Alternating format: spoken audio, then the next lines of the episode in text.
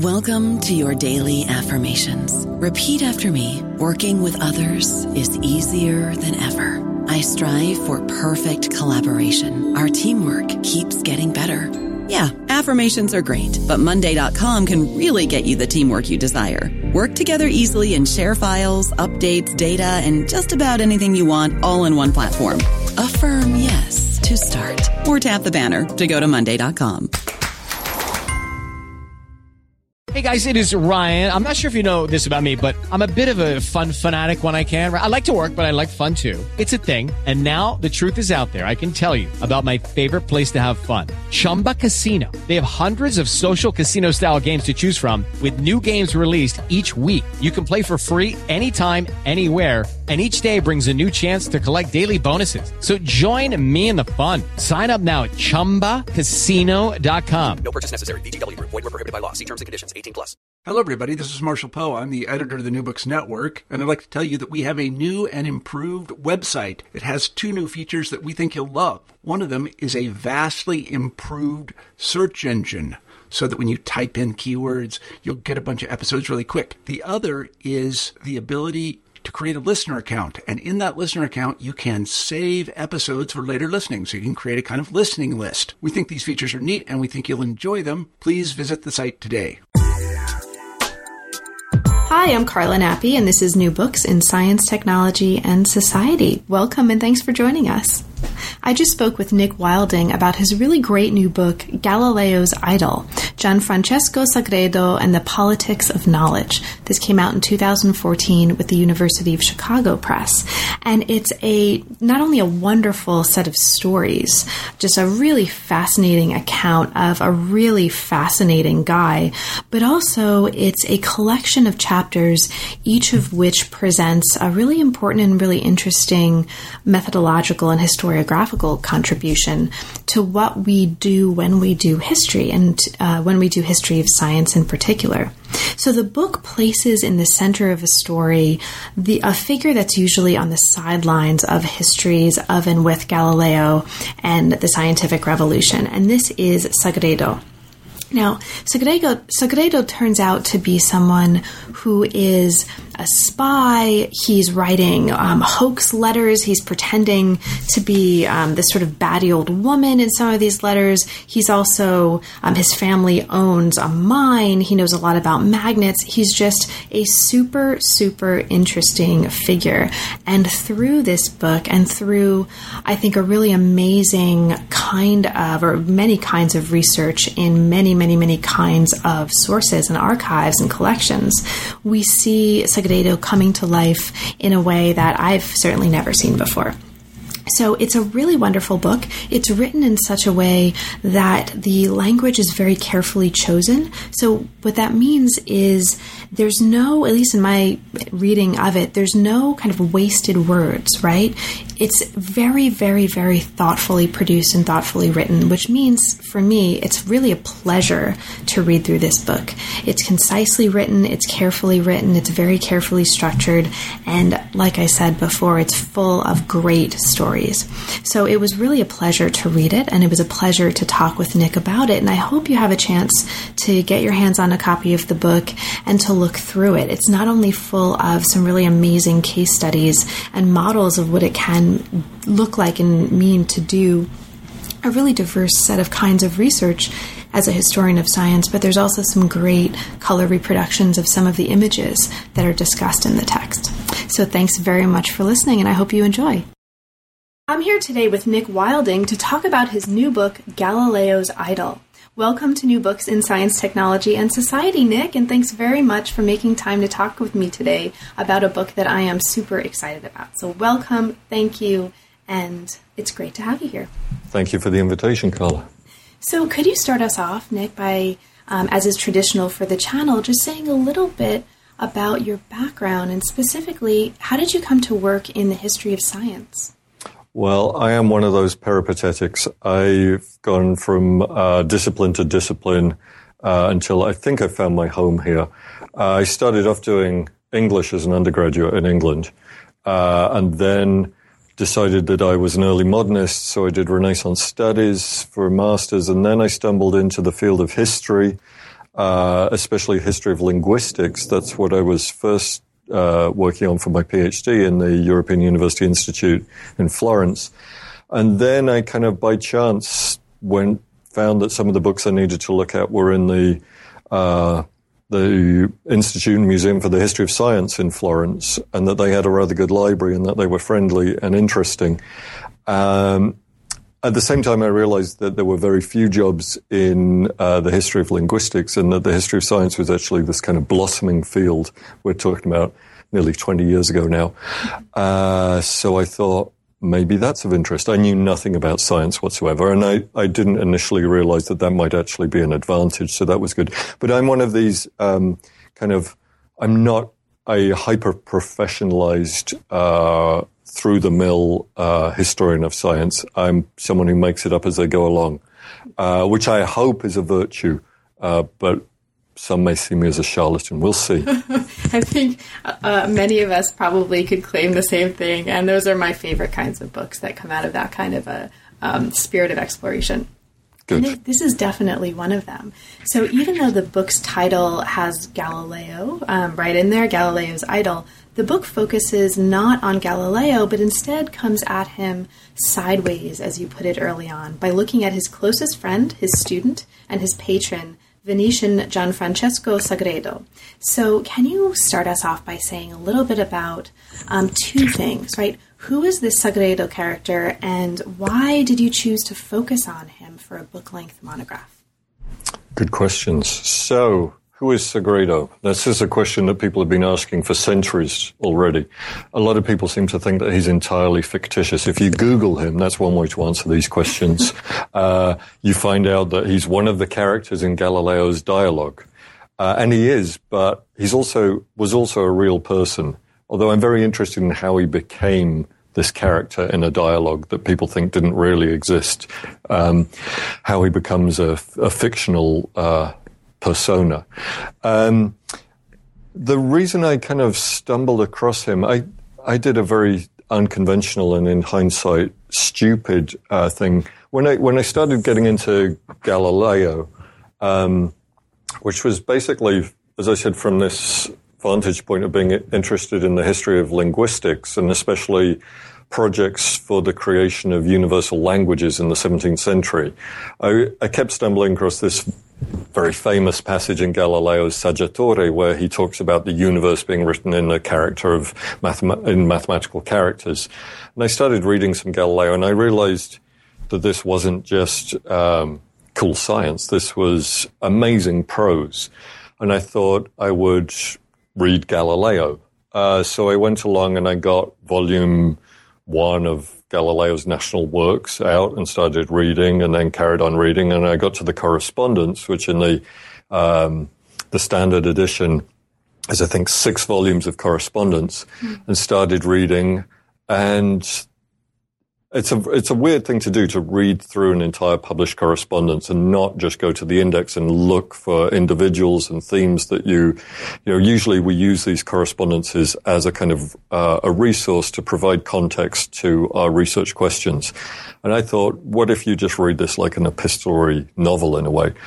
Uh, one of the voices that kept jumping out at me and demanding my attention uh, was this extraordinary character, Gianfrancesco uh, Sagredo, about whom very, very little had been written.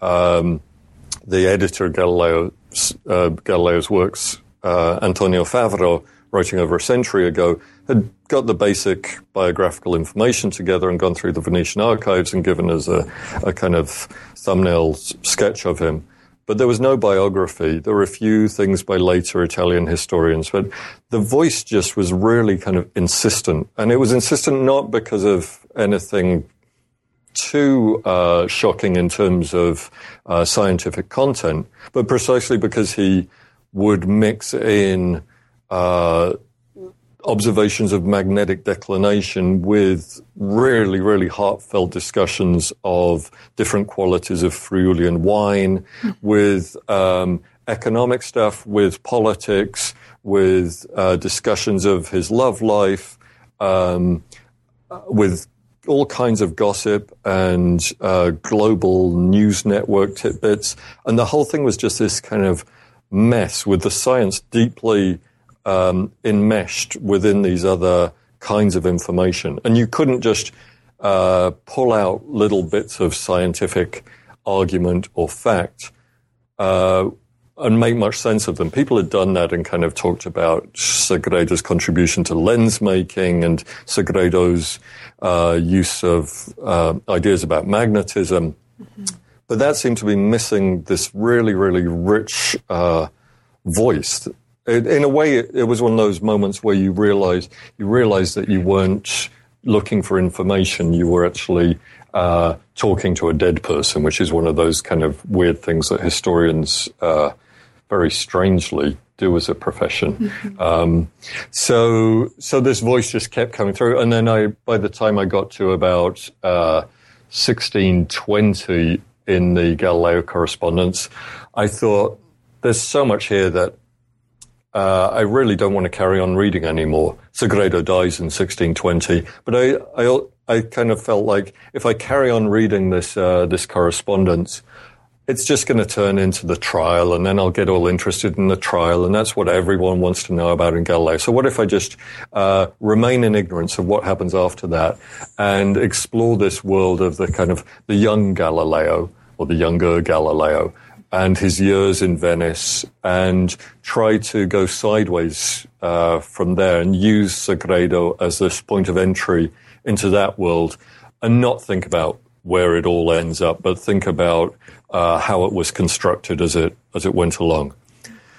Now, there are a number of really, really striking things about this study. Um, one of them, and we'll get to some of the others. Um, uh, there are a lot of them actually. We'll get to some of the others in a bit. But one of them um, you mention in the book, and this is the fact that um, though this is your first monograph, this did not start out as the dissertation project. So, right. can you talk a little bit about that?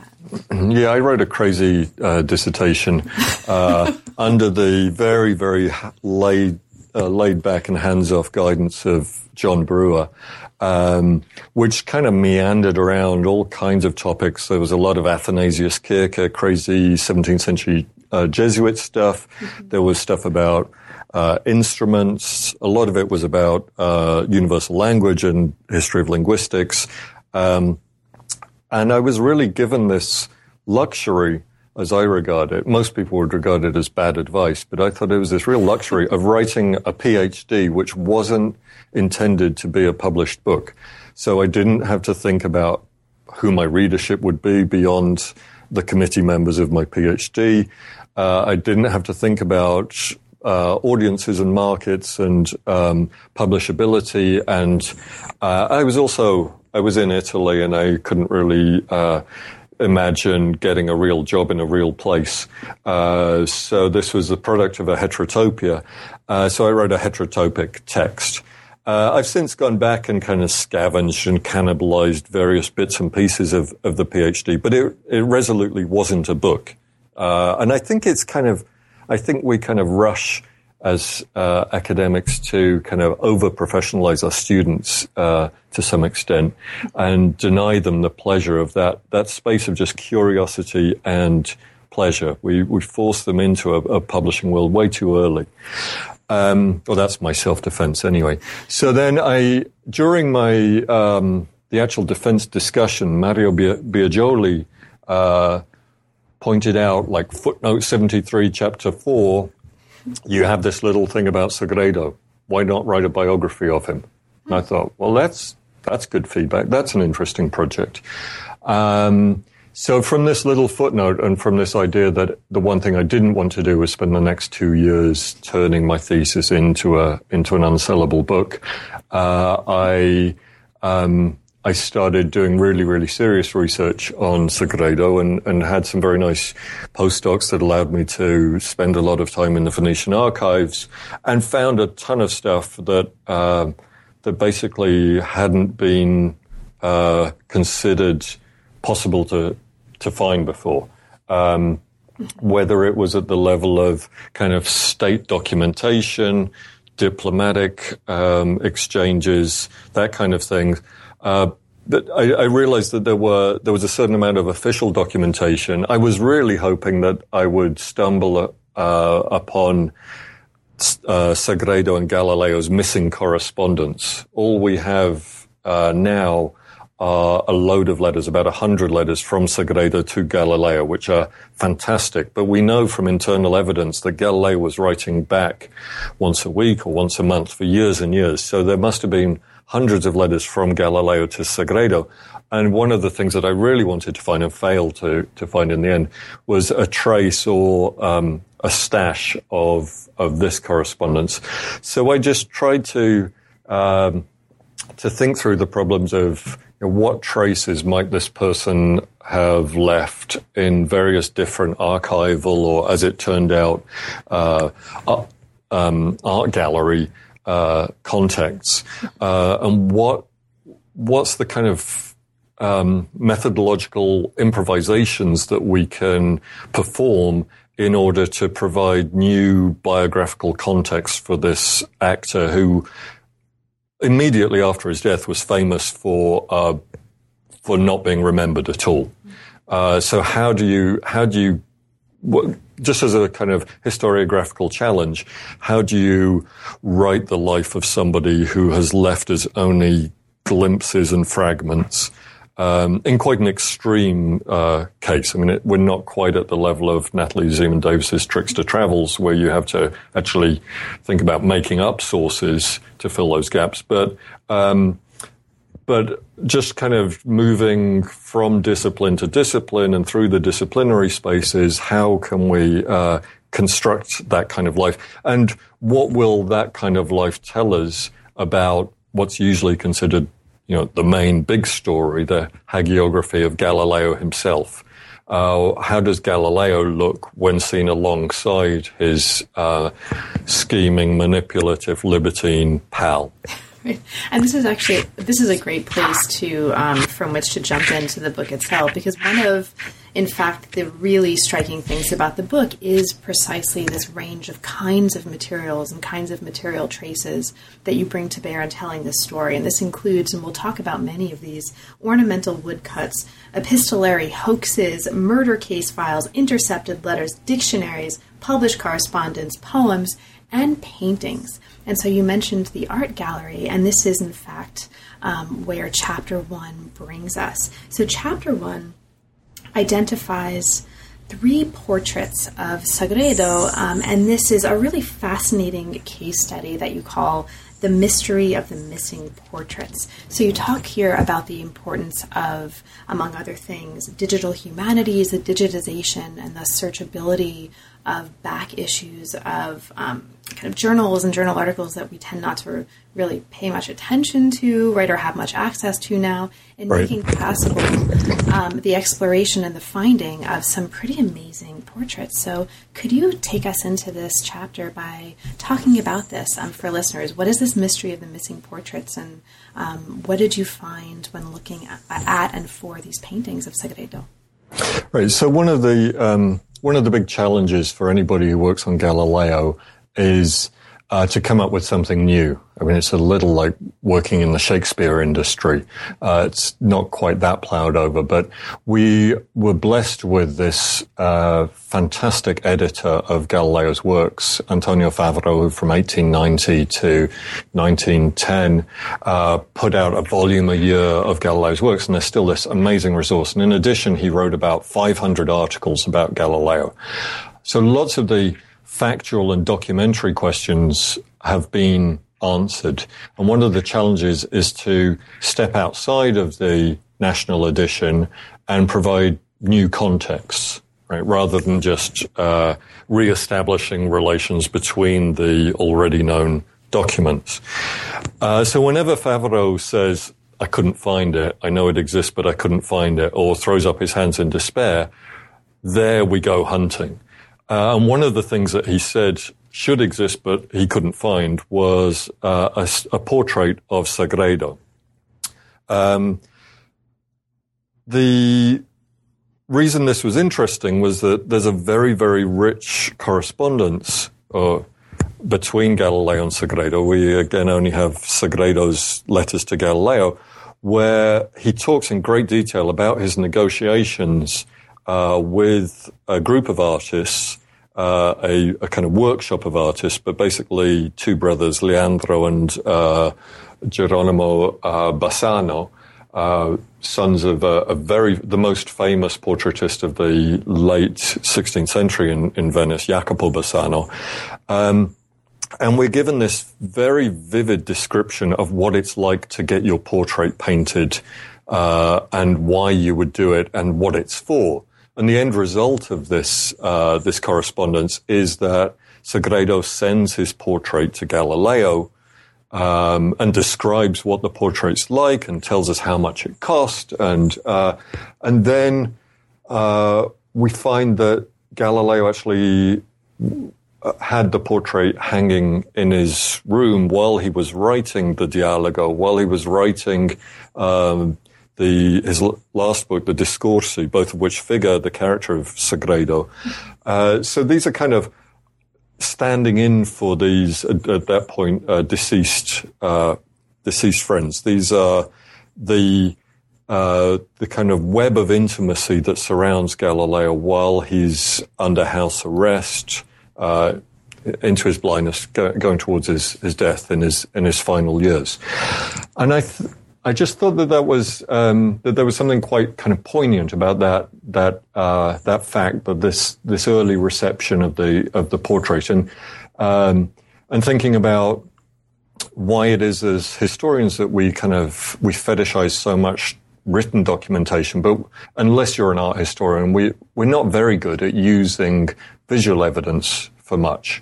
Even though if one of our tasks is to recreate the lived experience of our actors, including their sentimental lives and thinking about how affect fits in with, say, an intellectual world, things like portraits might actually tell us quite a lot. Um, so that was the challenge. Find this picture. Now, how do you find a picture of someone who lived nearly 500 years ago? Uh, you don't know what they looked like. He left, he didn't Sagredo didn't publish any books. There was no uh, extant iconography uh, upon which to draw. Uh, so you Google him.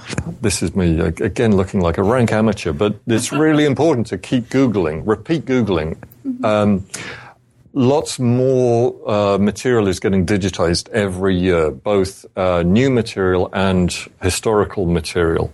And resources such as JSTOR um, are expanding wonderfully. And sections of our kind of maps of knowledge are becoming visible now, which have been pretty much impossible to access for, for years. So one of the resources about 10 years ago, I was, um, I was beginning to uh, explore what was in JSTOR and what wasn't to think, you know, how I had to supplement it by going through traditional indexing tools. And I came across this reference uh, to a book review in a JSTOR journal, the Burlington Magazine, very famous art history journal, just by shoving in for the 15th time that, that year the name Sagredo and seeing what came out. And I was led to this very weird book review that was a a review of Italian masterpieces in Ukrainian museums from the late 80s, I think it was.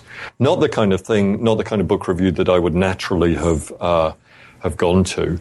Um, so this quite obscure publication uh, was reviewed and it said, oh, interesting, there's this portrait of a guy called Sagredo in, in here.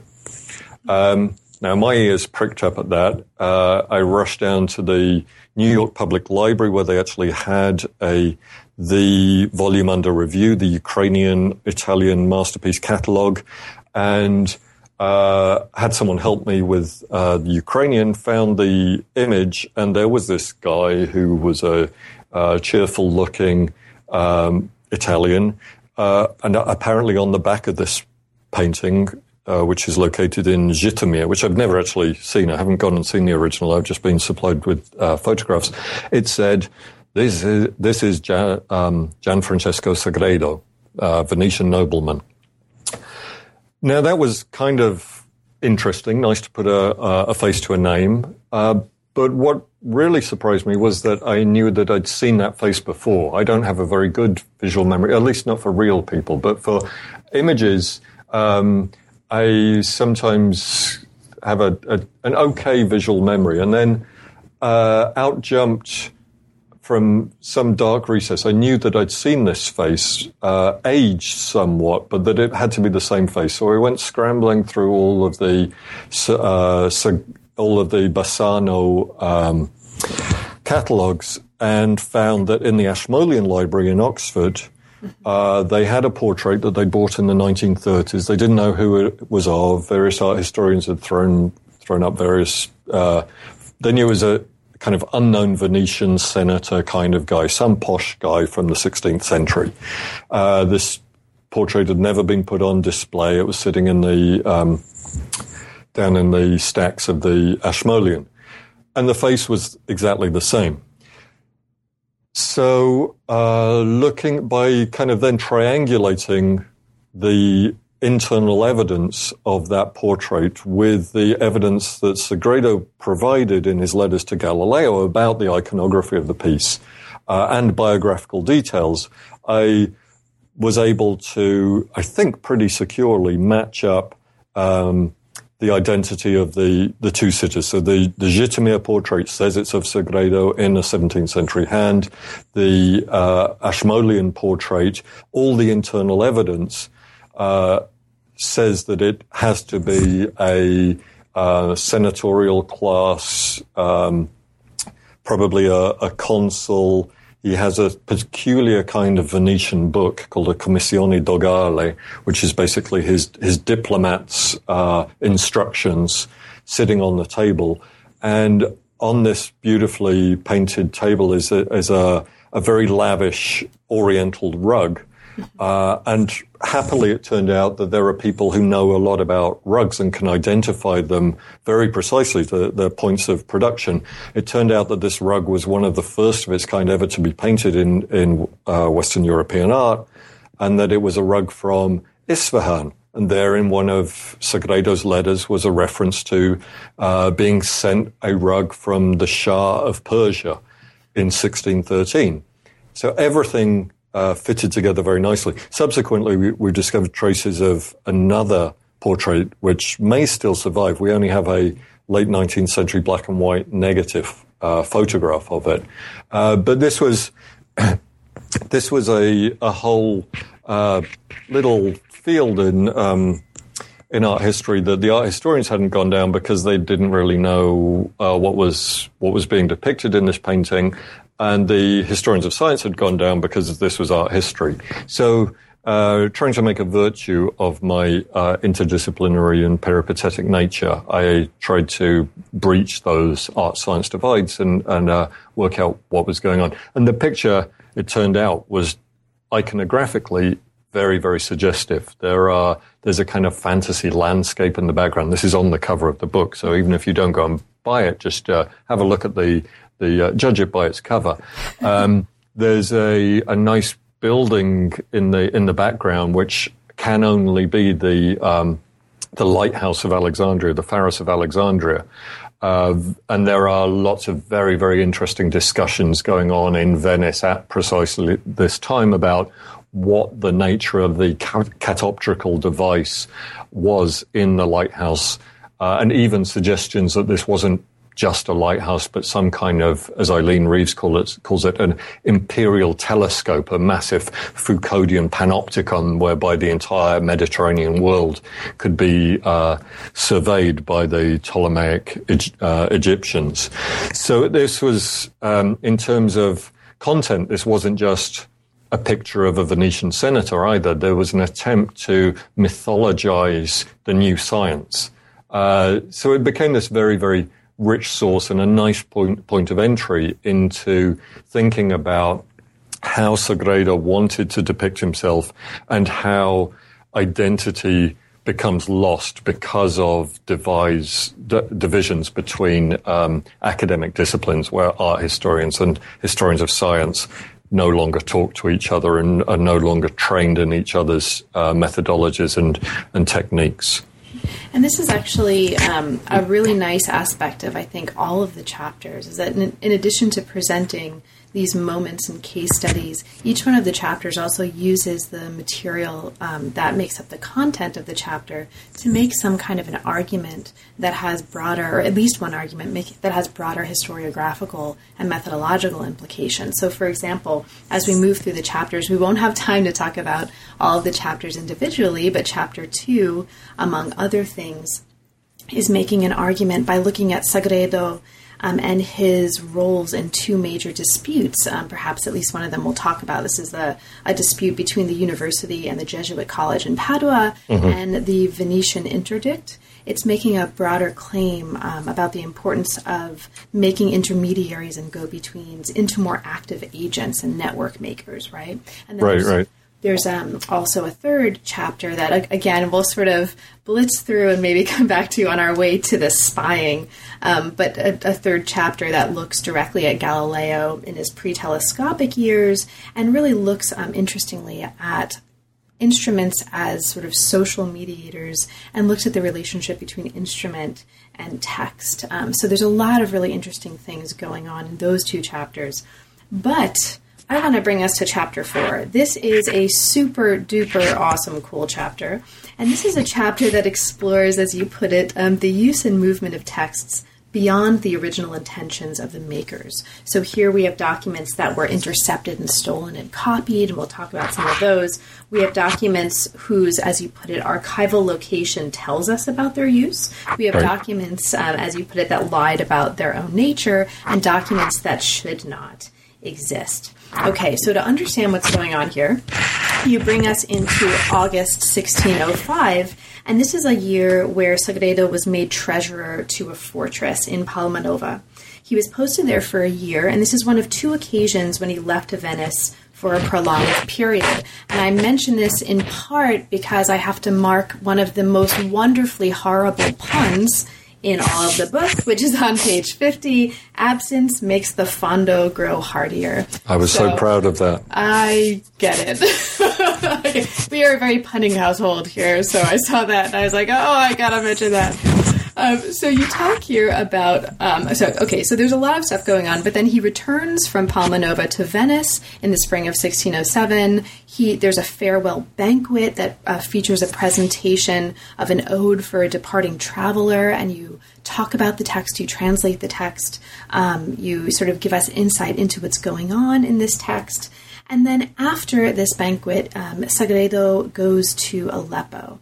Now, in Aleppo, he's stationed there and he became adept at, as you put it, intercepting, opening, copying, and resealing letters. Now, this is super fascinating. And so, can you give us some insight into this aspect of the story? For you, what's um, perhaps most important for us to understand about Sagredo's activities um, doing this?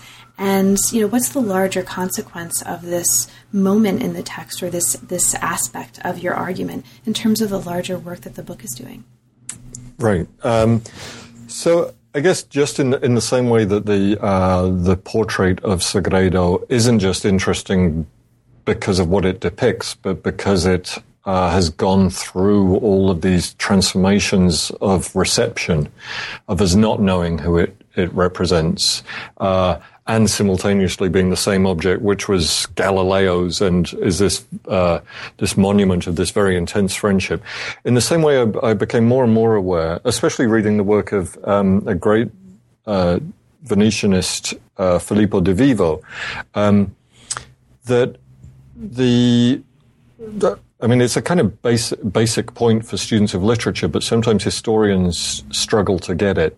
That uh, texts do not bring their own meaning. They don't have meaning. Meaning is constantly generated and meaning changes over time and according to individuals and groups of uh, interpreters.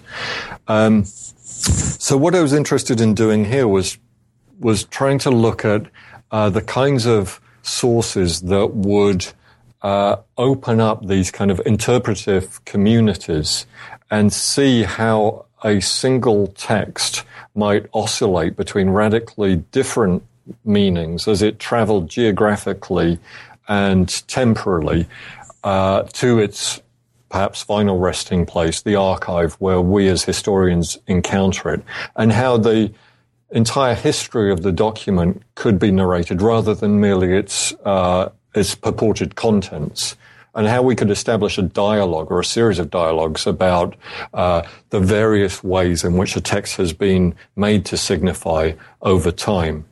Uh, so one source for that is the uh, um, these wonderful uh, documents on um, well in in this chapter uh, a whole series of kind of quite ambivalent documents where uh, you have, say, sa- satirical material being produced, which is not just, uh, you know, it, it, it's genuine satire. It's Swiftian satire. It's not uh, jackass sat- satire, right? There are, uh, this stuff isn't just funny. It's funny because it's uncomfortably funny because you realize that some groups uh, especially the targets of the, the satire, are not seeing any humor. And so reading this material forces you to decide what kind of reader you are. And you realize that there are, the, the text actually offers up different interpretations, uh, you know, whether you read it straight or whether you read it as satire.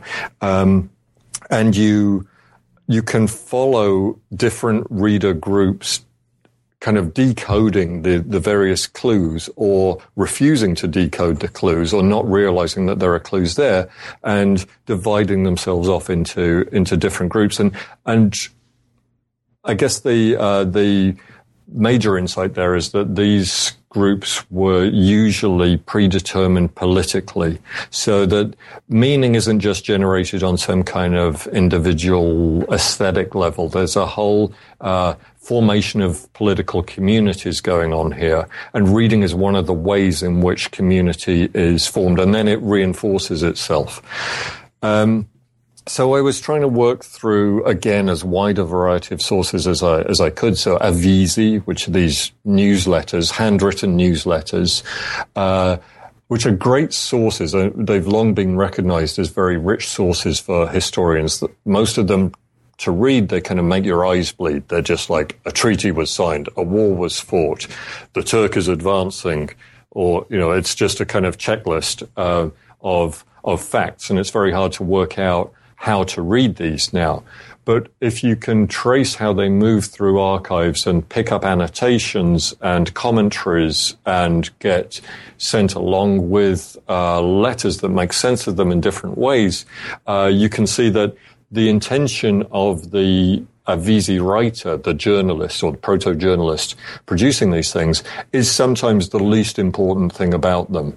And that what's really rich and revealing are the transmutations in meaning that the document will undergo as it passes through different hands and is guided or sometimes um, violently snatched out of its intended readership and recontextualized into a new interpretive group. So um, I didn't want to propose a model of textual reception that was just based on a kind of success story that you know this text is recognized as some kind of classic and uh, and then we can write a linear story of uh, its changing meaning over time based on an, a model of consensus.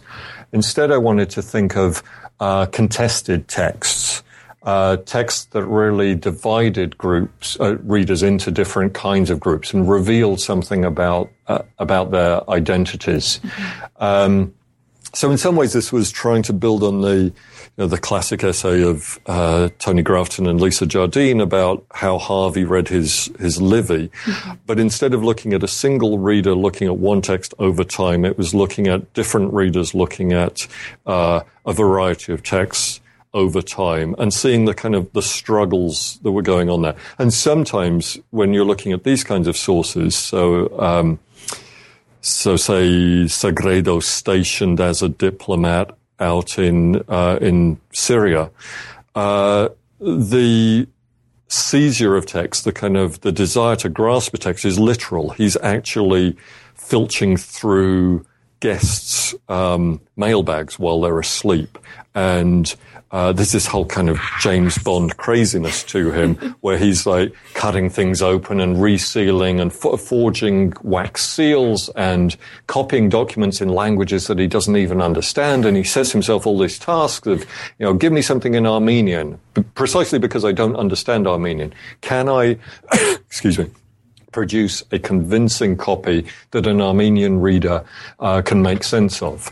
If so, then I can produce an adequate transcription, even if I can't understand the text. There's this deep investment in the value of documentary culture, um, which is really the the fuel of the early modern state. So part of the part of the larger argument uh, uh, that I was trying to intervene in here as well is to insist on the importance of archival and manuscript sources and uh, get beyond what I find as sometimes rather sterile debates about the print revolution and the um, the inevitability and importance of print uh, and look instead at uh, the relationship between print and scribal publication as two forms of making textuality, which uh, whose and that relationship shifting over time and being very very uh, locally situated.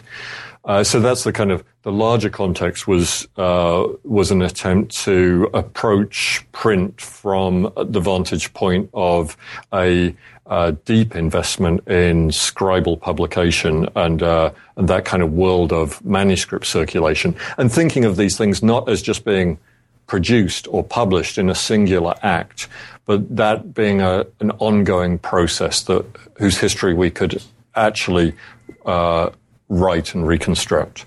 And there's some great descriptions of this kind of spying activity in chapter five, um, and also some important points about the kind of history of these documents um, that he's intercepting and copying and sending back to Venice. And you mentioned that these files actually remained invisible for a really long time because they were archived under the wrong years. Right. right. So there's this really great um, sort of history of what happens materially to and sort of conceptually to a document that actually you know really deeply affects how we incorporate it or not into our stories and there's also some really interesting stuff in chapter 5 as well that challenges how we typically think of the kind of as you put it i think nature and chronology of global scientific networks of the jesuits and so there's some really interesting contributions and um, revisitings of um, that history of Jesuits in the sciences in chapter five as well. But there's a, a, moment before then that I have to ask you to talk about because it's hilarious and awesome. So before we even get to there, right, and we'll um, we'll kind of move beyond this in a bit. There's this fabulous epistolary hoax in 1608 where Sagredo is pretending to be I think you put it a rich, old, slightly batty widow, and she he gets involved like under this you know pseudonym of Cecilia Contarini. He gets involved in this um, hoax where he sends letters right um, to, and this is called the Berlinzone exchange. Mm-hmm. Um, it's really funny. It seems really interesting, and also it's making a really important point here about the need to take the senses of humor of our historical actors um, playfully and seriously and sort of considerate in the histories that we tell, which is something that we don't always do, right? Especially early modernist reading documents. So, right. could you bring us um, kind of briefly into this epistolary hoax? What's going on here, and, and what's important for us to understand about what's going on? For us to understand the larger arguments that you're making here. Okay, so the I guess the broad uh, the broad context is that uh, America's being discovered, and um, and so Venice for the last century has been increasingly worried about uh, how it's going to remain rich. Uh, what are the alternative sources of spice going to be? How is Venice going to maintain its monopoly over the Western European market for spices? Uh, Vasco da Gama's gone, uh, the, the, the Eastern Mediterranean is becoming Venetians think, although in reality not much is, is actually, uh, there's not that drastic a, a, decrease in, in spice, in the spice market. But Venetians are kind of convinced that uh, the world is out to get them and that their uh, their main source of riches is threatened. And they're you know long term they're right. Look at the place now. Um, so uh, the, one of the perceived enemies in in this world, and it's quite a paranoid world, is the relatively new missionary order of the, the Jesuits set up in the mid 16th century and very, very quickly becoming what we would call globalized. Uh, and I think that's probably a useful term to use. I mean, this is the first order that can claim that if there were something like time zones, they've got someone in each one on the world. No empire can say that, uh, and very few, if any, early modern companies can say that. But the missionaries uh, have uh, the, the Jesuit missionaries have stationed themselves, piggybacking on various uh, mercantile systems, um, pretty much spread right around uh, around the world. And for the Venetians, this becomes a threat because they think that what the Veneti- what the Jesuits are actually doing, along with probably the Habsburgs, is trying to construct a universal monarchy uh, and this drives them crazy because they think that uh, Venetian republicanism should be immortal, uh, should last forever, and that uh, on all counts, uh, attempts to construct a universal monarchy should be resisted. And along with, say, Elizabethan English courtiers and diplomats and lots of other people, uh, Catholics too, uh, they perceive a threat, uh, a, a, threat embodied by what they see as a, a, Jesuit information order that's global, secret, cosmopolitan, doesn't owe any allegiance to uh, nationality or family or all the things that matter in early modern identity. The Je- Jesuits are terrifying uh, to Venetians. The more immediate context and um, is that in 1605, 1606, there's a standoff uh, between the papacy and uh, Venice. Uh, it's you know it's about a, a very minor, uh, or at a superficial level, it's about a very minor incident. But it, the result of it is that uh, Venice uh, is placed under interdict, which is spiritual death uh, to believers. It's very, very, it's hard for us to imagine what that means now, but uh, you are, you know, children can't be baptized, marriages can't be performed, uh, funerals can't be performed. This, this is deeply harrowing for an early modern Catholic to be placed under interdict. And the Jesuits are widely perceived to be the main machinators behind uh, behind this. So Sagredo does all he can in every context uh, to expose the what he sees as the uh, the wily machinations of the Jesuit foxes, and his um, his solution, uh, what what he wants to find is uh, bad advice given by Jesuits, right? Stuff that uh, they wouldn't actually um, make public or write, but that they would perhaps give to somebody who was vulnerable. So he constructs this very, very vulnerable persona, this aged dowager who's immensely rich and clearly he portrays her as slightly stupid. Um, she talks about how she goes on and on for pages about nothing. Uh, and he sets up uh, a very complicated system of you know, having a safe box where she can send her letters to the Jesuit without her family finding out. This is the, the whole point. She's a, she has millions in the bank. She hates her family and, uh, she's thinking about leaving her money to the Jesuits, but she has a few problems, uh, with their theology that she needs answering before she can comfortably do that. Are they willing to help? And as anticipated, they say, yes, we are. And they, uh, try to work out various tax loops for her, various ways of um, her leaving her fortune to the Jesuits. Now, what the Jesuits don't realize is that this person doesn't exist. This is actually a 30 something, uh, corpulent, uh, libertine guy writing these letters, probably drunk at the time, uh, having a, having a really good time. And uh, he's not keeping them to himself these letters uh, to himself. He's circulating both his out copies of his outgoing letters and copies of the in, incoming letters to his group, which involves people like or includes people like Paolo Sarpi, uh, the Doge of Venice as well. Uh, this group of intellectuals um, who are deeply anti-Jesuit already, uh, and this provides this is just fuel for that for that fire. So it's a uh, it's funny because the Jesuits say really stupid things. It's funny because uh, the voice of this person, once you realize that she doesn't actually exist, is just a comic masterpiece. And it's a little disconcerting that it is so funny now because, you know, let's face it, most things that describe themselves as comedies from the early modern period, you really have to read the footnotes before you laugh, if ever. and this is something that is just genuinely um, funny now and it's also kind of revealing in that we there's a lot of uh, well amongst um, the the massive banal observations about what the internet has done to identity and to our, our, sense of selves and stuff. There's this frequent claim that we can invent our identities for the first time. We can have virtual virtual identities, virtual presences that are different from our uh, our lived experience, and yada yada yada. That media creates. um, the ability to multiply persona and live a rich and fulfilling fantasy life. Um, and here we see precisely that stuff going on in, in epistolary culture. Uh, so I'm not making that point just to say like, oh, there's nothing new under the sun, but that there are very specific relationships between certain kinds of media and certain uh, epistemologies or even ontologies in, in this case, um, which are quite exciting.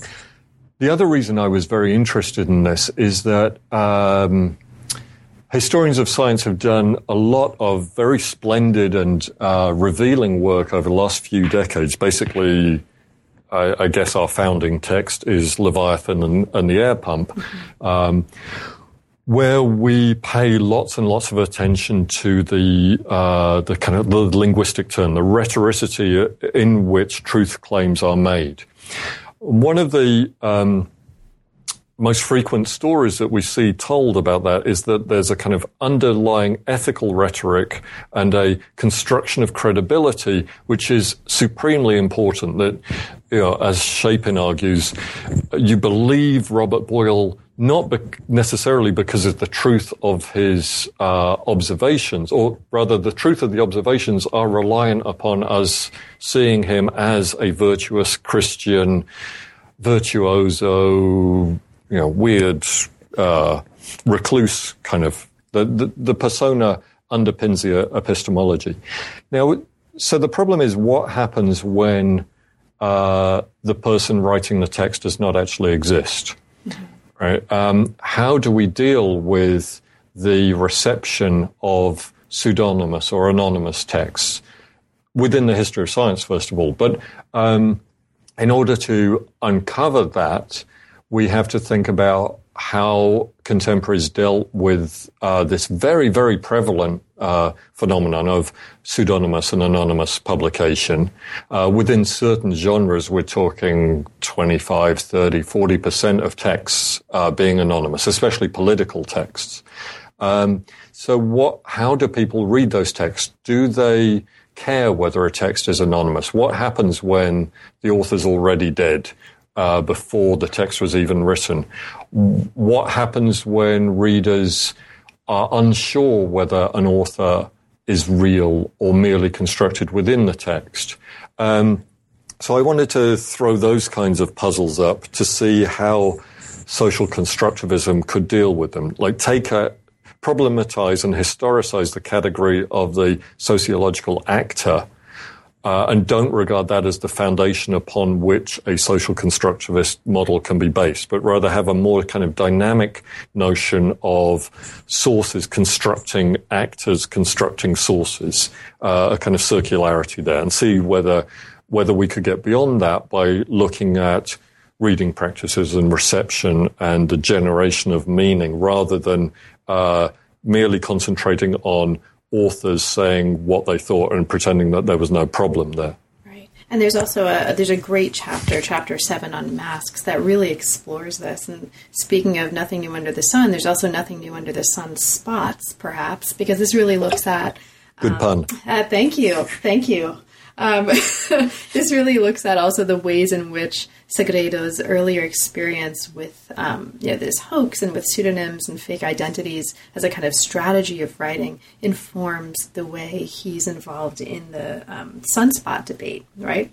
Right. That Galileo was part of, and the larger argument uh, that's really emphasized in this chapter for listeners who might be particularly interested in histories of authorship and identity and pseudonyms um, is really sort of asking us, um, among other things, to think about early modern authorial practice as, as you put it, a rich field of positions. You compare Galileo as author to Cervantes, right? M- uh, much more so than to a modern scientific author. So it's a really interesting and I think important moment that revisits and concretizes this this um, series of ideas about pseudonyms and authorship. But there's another chapter. Um, this is perhaps one of the final things I'll ask you before we move to our conclusion, but I have to ask you because it's fascinating. Um, there's a chapter, chapter six, that reapproaches a very, very um, well known Galilean text, the Sidereus Nuncius, from the perspective of um, sort of thinking about the subterfuge that Sagredo was involved in in previous chapters. And you're showing here that by paying attention to, in particular, the woodcuts, right, involved in the printing of the Sidereus Nuncius, we actually come to a very, very new and very different understanding of the text and its history, and especially its initial publication and its initial impact. So, this involves thinking about um, the importance of Galileo's vacillation and the time he spent in choosing a title. Um, so that's really, really interesting. But it also involves looking at the marks in um, the title pages, right, and, and these woodcuts to try to understand who printed this text and why um, Galileo would have chosen to work with this person. So there's right. a moment um, in here that I, would love if you could talk about, in particular, this figure, Roberto Meietti who is fascinating, who comes through in your analysis of his woodcuts. Um, so, can you maybe give us um, kind of a, a, snapshot or a picture of what you think is the most important part of that analysis? Right, sure. Uh, so, the Sidereus Nuncius is for a long time, I mean, basically since the day of its publication, been recognized as a cosmos changing book, right? The, uh, it doesn't prove the Copernican hypothesis, but it, uh, demolishes the, uh, the Aristotelian Ptolemaic hypothesis, and it does it beautifully. And this book we now think of as a, a classic, a classic of typographical design, a classic of, uh, scientific observation, a, a classic of, uh, rhetoric. You know, it's an, a, an expensive, desirable object. So we've, we now kind of think of it in that context, but I wanted to think about what was the context of its production. We know a lot about how it was written, um, and we know a fair amount about how it was published. Uh, but what I wanted to do was, well, I guess the, the puzzle is on the title page of the book, it says, you know, The Starry Messenger by Galileo, and then it says printed in Venice by Tommaso Baglioni, um, 1610.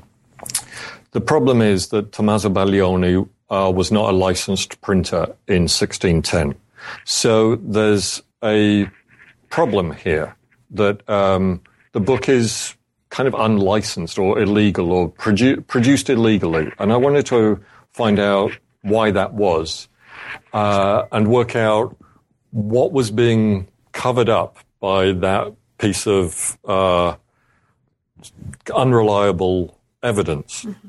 And the way to do that, this was first suggested to me by Paul Needham. He said it, I think, as a joke, but I, uh, I missed the joke on that occasion. He said, well, of course, the way that you can find out who a book is printed by is look either at the typeface, although for 17th century books that's very hard. You can do that for 15th century books, but not um, not 17th century books. Either identify the typeface or look at um, the stuff that doesn't matter in the books, the stuff that uh, not designed specifically for that book, but is reused um, in lots of publications by the same printer. So things like ornamental wood blocks, ornamental capital letters, right? Nobody thinks, apart from what size letter M you, you need to, to, uh, to use. You don't think which design best suits this book. These are, this is a, a cheap and quick, uh, book that was, was produced, the, the Nuncius. So, like an idiot, I went around. Uh, I had this daily routine. I was uh, at the American Academy in Rome at the time, and I had a daily routine of, I think, four different libraries, all of which had differently awkward opening times and different amounts of books that you could order. And I would go run from one to another, placing orders, as many as I could for that day, and then run to the next one and place orders, and then run to the next one, place orders, then go back to the first one where the books may or may not have been delivered. And all I wanted to do was try and find other instances of these woodcuts being, uh, being used. So, I, I, was, I'm sure, very, very annoying to librarians because I would ask for if they'd given to me, you know, 10 books and then skim through them in 20, 20 seconds each book, no woodblocks, not interested. Um, they probably thought I was just looking to steal stuff or something. I don't know. And that, that comes into the story uh, later on. Um, and then relatively quickly, I found uh, multiple examples of precisely the same woodblock. So not just the same kind of uh, iconography of a woodblock, but the same lump of wood being used with exactly the same chips missing in it.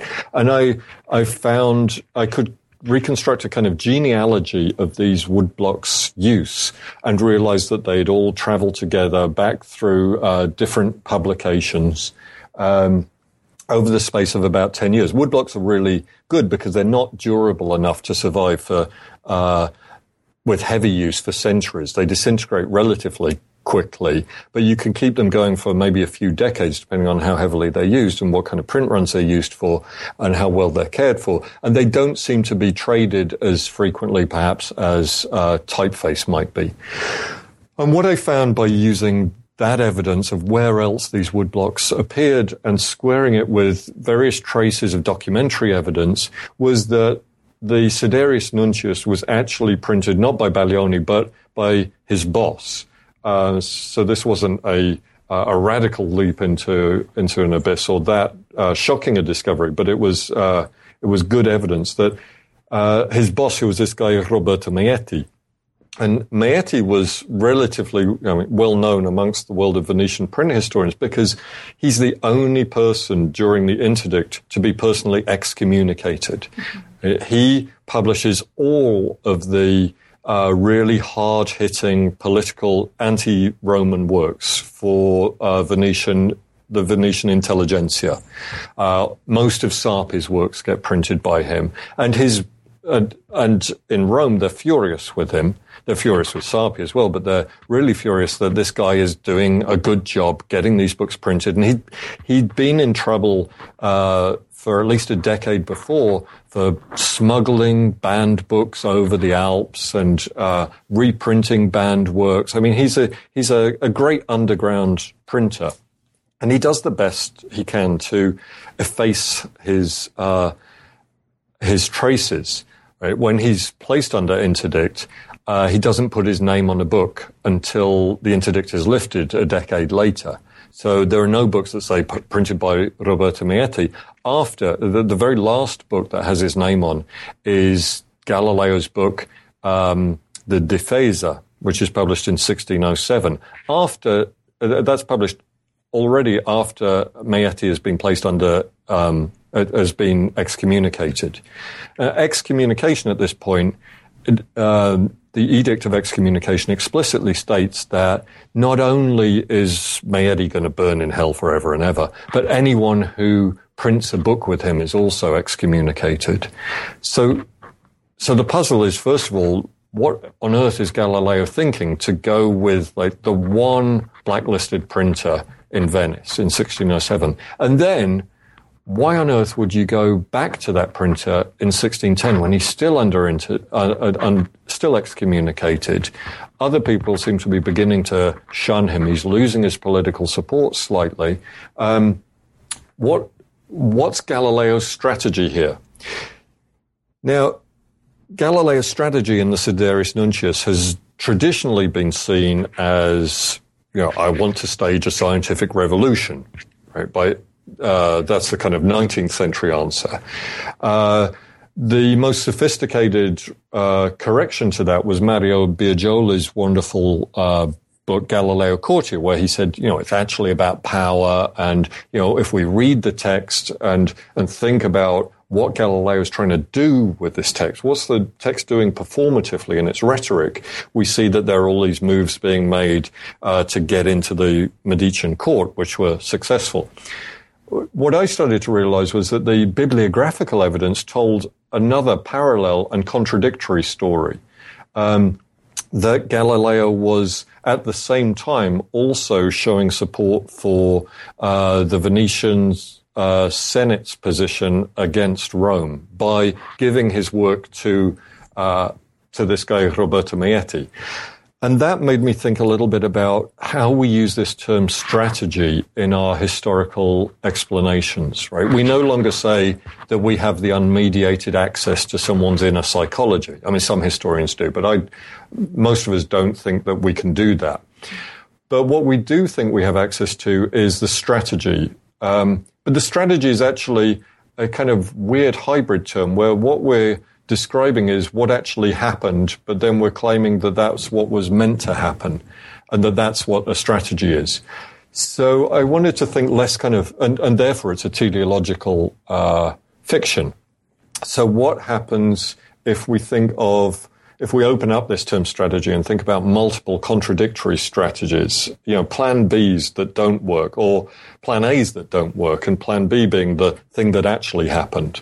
Um, why should we, how do we uh, work out the map of possibilities in an actor's um, mind? What kinds of evidence can, we use? And the bibliographical evidence here uh, tells a, uh, a pro-Venetian uh, story, which is at odds with the uh, selling out to Tuscany story told by uh, Biagioli. It doesn't mean that his story is wrong. It just means that uh, Galileo is, is backing several horses at the at the same time.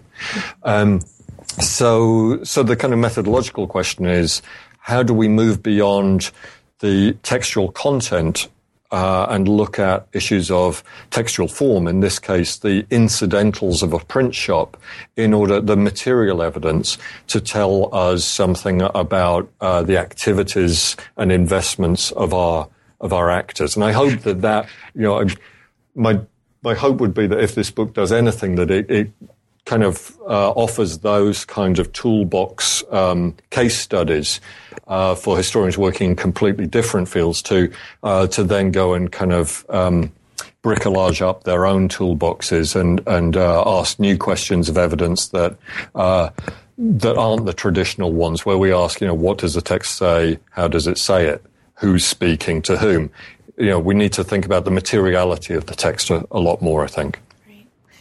Well, Nick, thank you so much. Um, there's a ton of them of material in the book that we didn't have a chance to get to, um, including a conclusion that I think really, really nicely and very concisely um, makes and, and, remakes some of these points that you've just mentioned, right? An importance uh, of turning to a focus on the materiality of text, the importance of traditional skills of critical bibliography and archival research, and right. um, the importance of thinking about historical individuals in terms of constructedness and multiplicity. So there's a lot going on here, and I hope listeners will um, have a chance to, to get the book and read it and explore it in much more detail. But given that, is there anything in particular we didn't have a chance to talk about, but that you'd like to mention for listeners? Uh, I, I would like to say that it's only 35 bucks. Hardback. Great. And Go the cover, it. the cover is very beautiful. And it's, it's beautifully designed. Chicago did a great job with it. Uh, you know, if you were wondering, it's important that we state that. Okay.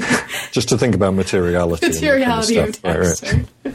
so now that the book is out, and congratulations on what's not only, I think, a really, really stimulating and thoughtful and fun book, but also a really beautifully and concisely and carefully written text that's really Thank a pleasure to read. What's next for you? What's currently inspiring you, and what do we hope for next?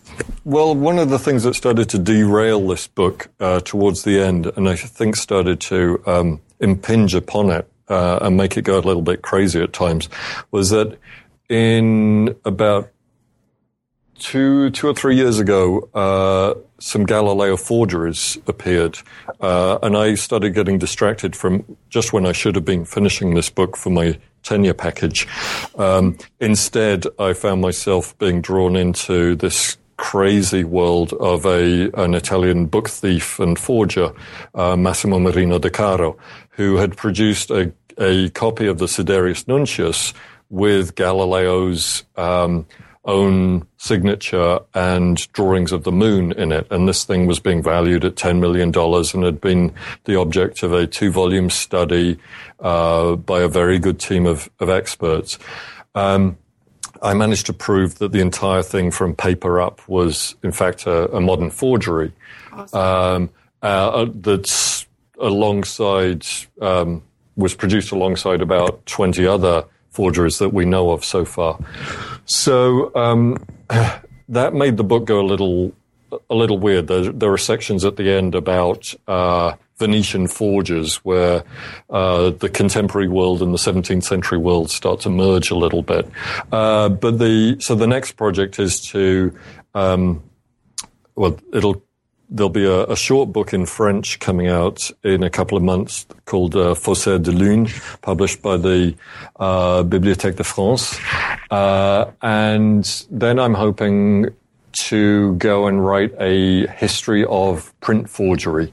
So think about some of these issues of uh, how how we discern between the authentic and the fake, uh, what technologies and techniques are used, what's the kind of uh, the user groups for forgeries. Um, so not looking so much at, at, the the world of literary forgeries of people making up uh, text that and then saying that they came from the 16th century or whatever, but looking at attempts to make 16th century books uh, not in the 16th century. So from the 17th, 18th, 19th, 20th centuries, what technologies were used? How did they do it? Why? What's the market? What are the aims? What's the reception? How can we tell how they're made? And what's the future of forgery? What would happen? Uh, you know, we can now make a forgery that can pass almost every test, including scientific tests, um, including you know tests that uh, on the aging of materials. What will happen when perfect forgeries are being made to our discipline? That's the the, the next question, I think. Well, these both sound like awesome books, and so best of luck um, with these projects. And thank you again. It really was a pleasure, and congratulations on an awesome book. Thank you very much. Been a pleasure talking to you. You've been listening to new books in science, technology, and society. Thanks very much for joining us, and we'll see you next time.